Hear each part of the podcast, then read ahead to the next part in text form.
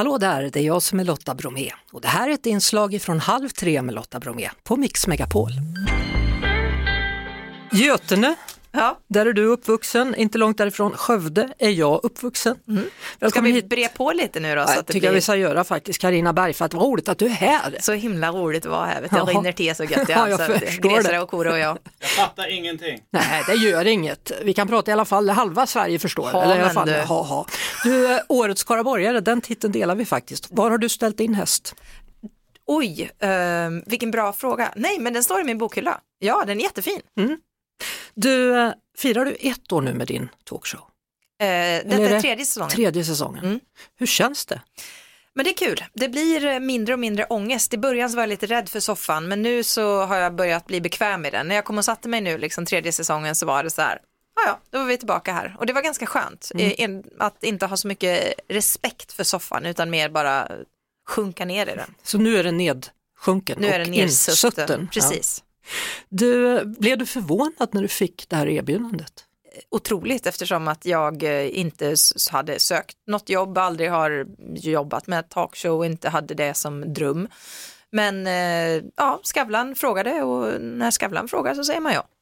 Du var ju skrivande journalist. Mm, skrivande journalist, sen blev jag USA-korre och blev tv-journalist och sen blev jag talkshow. Där. Mm.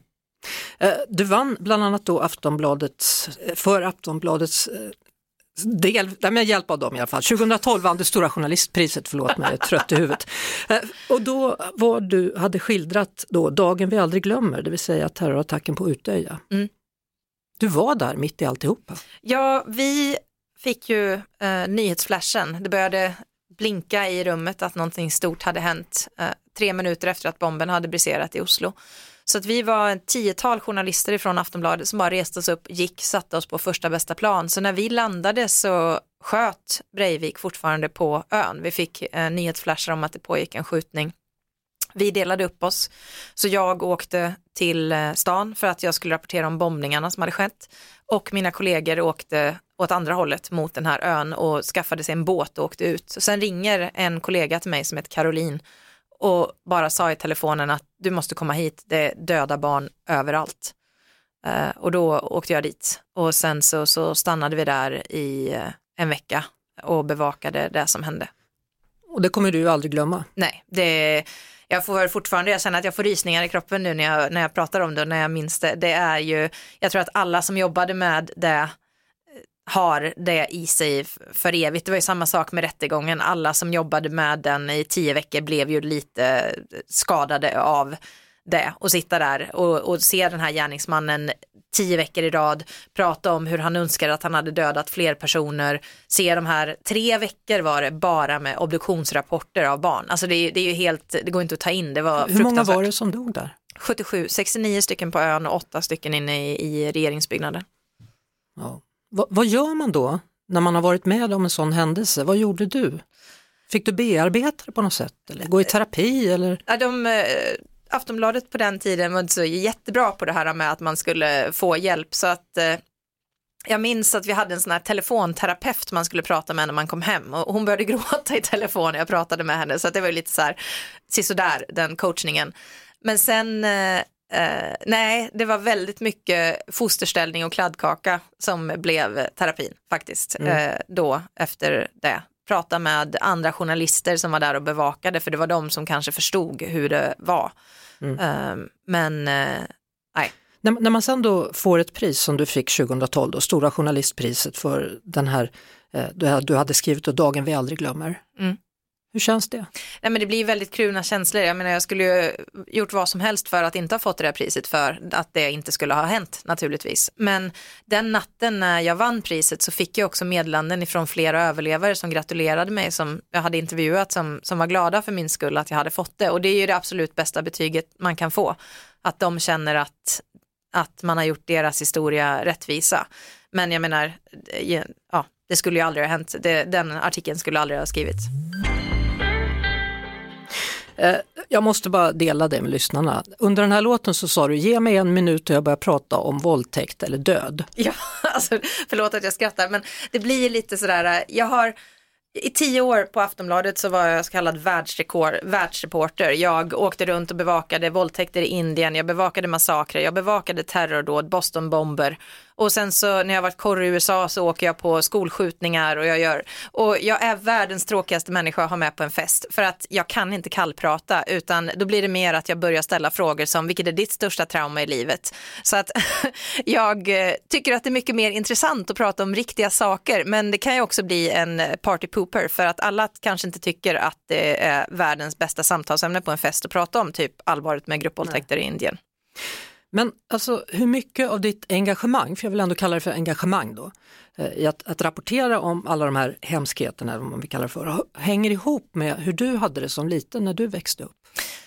Jag tror att jag alltid sökt mig till svärta kanske av den anledningen. Jag tror att jag, jag fattade det nog inte riktigt själv varför det var så viktigt för mig att berätta om andra människor förrän jag intervjuade en pojke vars syster hade mördats eh, på ett väldigt brutalt sätt när han var ett litet barn.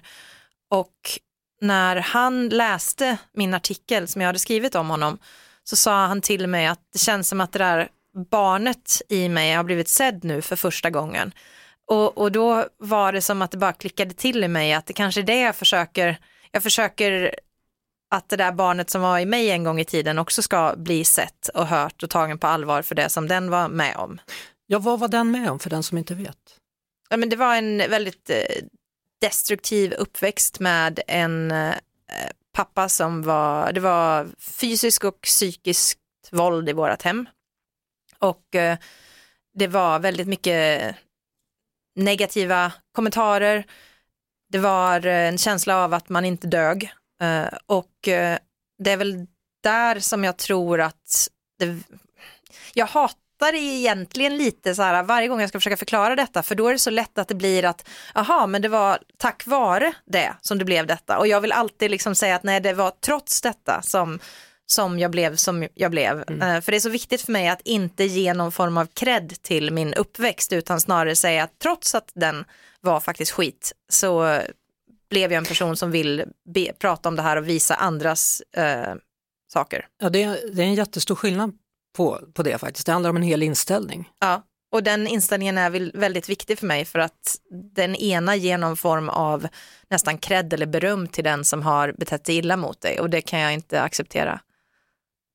Hur mycket betyder det att du har fått ett barn nu som fyller tre i februari? Det betyder jättemycket. Det är så många saker som har blivit kanske mer begripliga men framför allt än mer obegripliga för mig i samband med att jag har fått barn. Alltså det, just jag, jag tittar på honom och, och just tanken att säga någonting nedlåtande till det här barnet, tanken att säga någonting som skulle knäcka det här barnets självkänsla eller få honom och, och min pappa tittade på mig och sa att jag vill att du ska komma ihåg att ingen människa kommer någonsin älska dig, du har en vidrig personlighet. Rakt i ögonen, helt kallt, bara rakt upp och ner och jag köpte det och liksom tanken för mig att det här vackra lilla glada barnet som jag älskar så mycket skulle ha sin förälder titta på en och säga de sakerna, det, det blir så sjukt. Och det, det, har alltid varit sjukt, eh, men det blir extra sjukt när man själv har ett barn, för det finns ju ingenting jag vill mer på jorden än att skydda honom ifrån alla hemska ord som man någonsin skulle kunna höra. Så att eh, jag tror att man brukar säga att man förstår liksom sina föräldrar mer när man får barn, men jag tror att jag förstår mina föräldrar, eller min pappa åtminstone, mindre. Eh, du gjorde en dokumentär också, apropå familj då, Min hemlige bror. Ja! Vad hade du gjort? Skulle du släktforska och tog ett DNA-test? Var det så? Exakt så. Alltså, om man spolar tillbaka tiden till 1990 hade mina föräldrar precis skilt sig och eh, min eh, pappa tog med mig och min bror till USA. Där träffade han en colombiansk skönhet som hette Mariana och sen så sa han till oss att vi ska leka en rolig lek. Vi ska leka byta hotellrumsleken. Och vi bara, okej okay, pappa. vi hade inte hört talas om den leken. Och då gick den här roliga leken ut på att vi skulle sova i hennes rum och hon skulle sova i vårat rum. Mm. Så att, eh, så var det med det. Och sen så, så gick det 30 år och jag var korre i USA och skulle göra ett reportage om DNA. Så då var vi på en mässa i Salt Lake City där de har en av de här största sajterna för eh, släktforskning. Mm. Så jag sprang runt där liksom som en liten blå och tog DNA-test med alla olika företag jag kunde hitta. Och sen får jag ett mail där det bara står att här har du ditt släktresultat, you have 99 distant relatives, alltså avlägsna släktingar, och en close relationship. Liksom. Och så klickar jag på close relationship då, nära, nära relation, och så bara dyker det upp Jeffrey Nielsen, halvbror.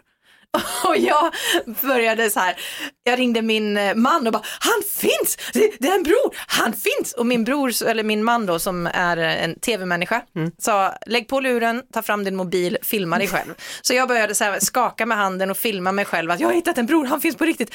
Och sen blev det då en dokumentär.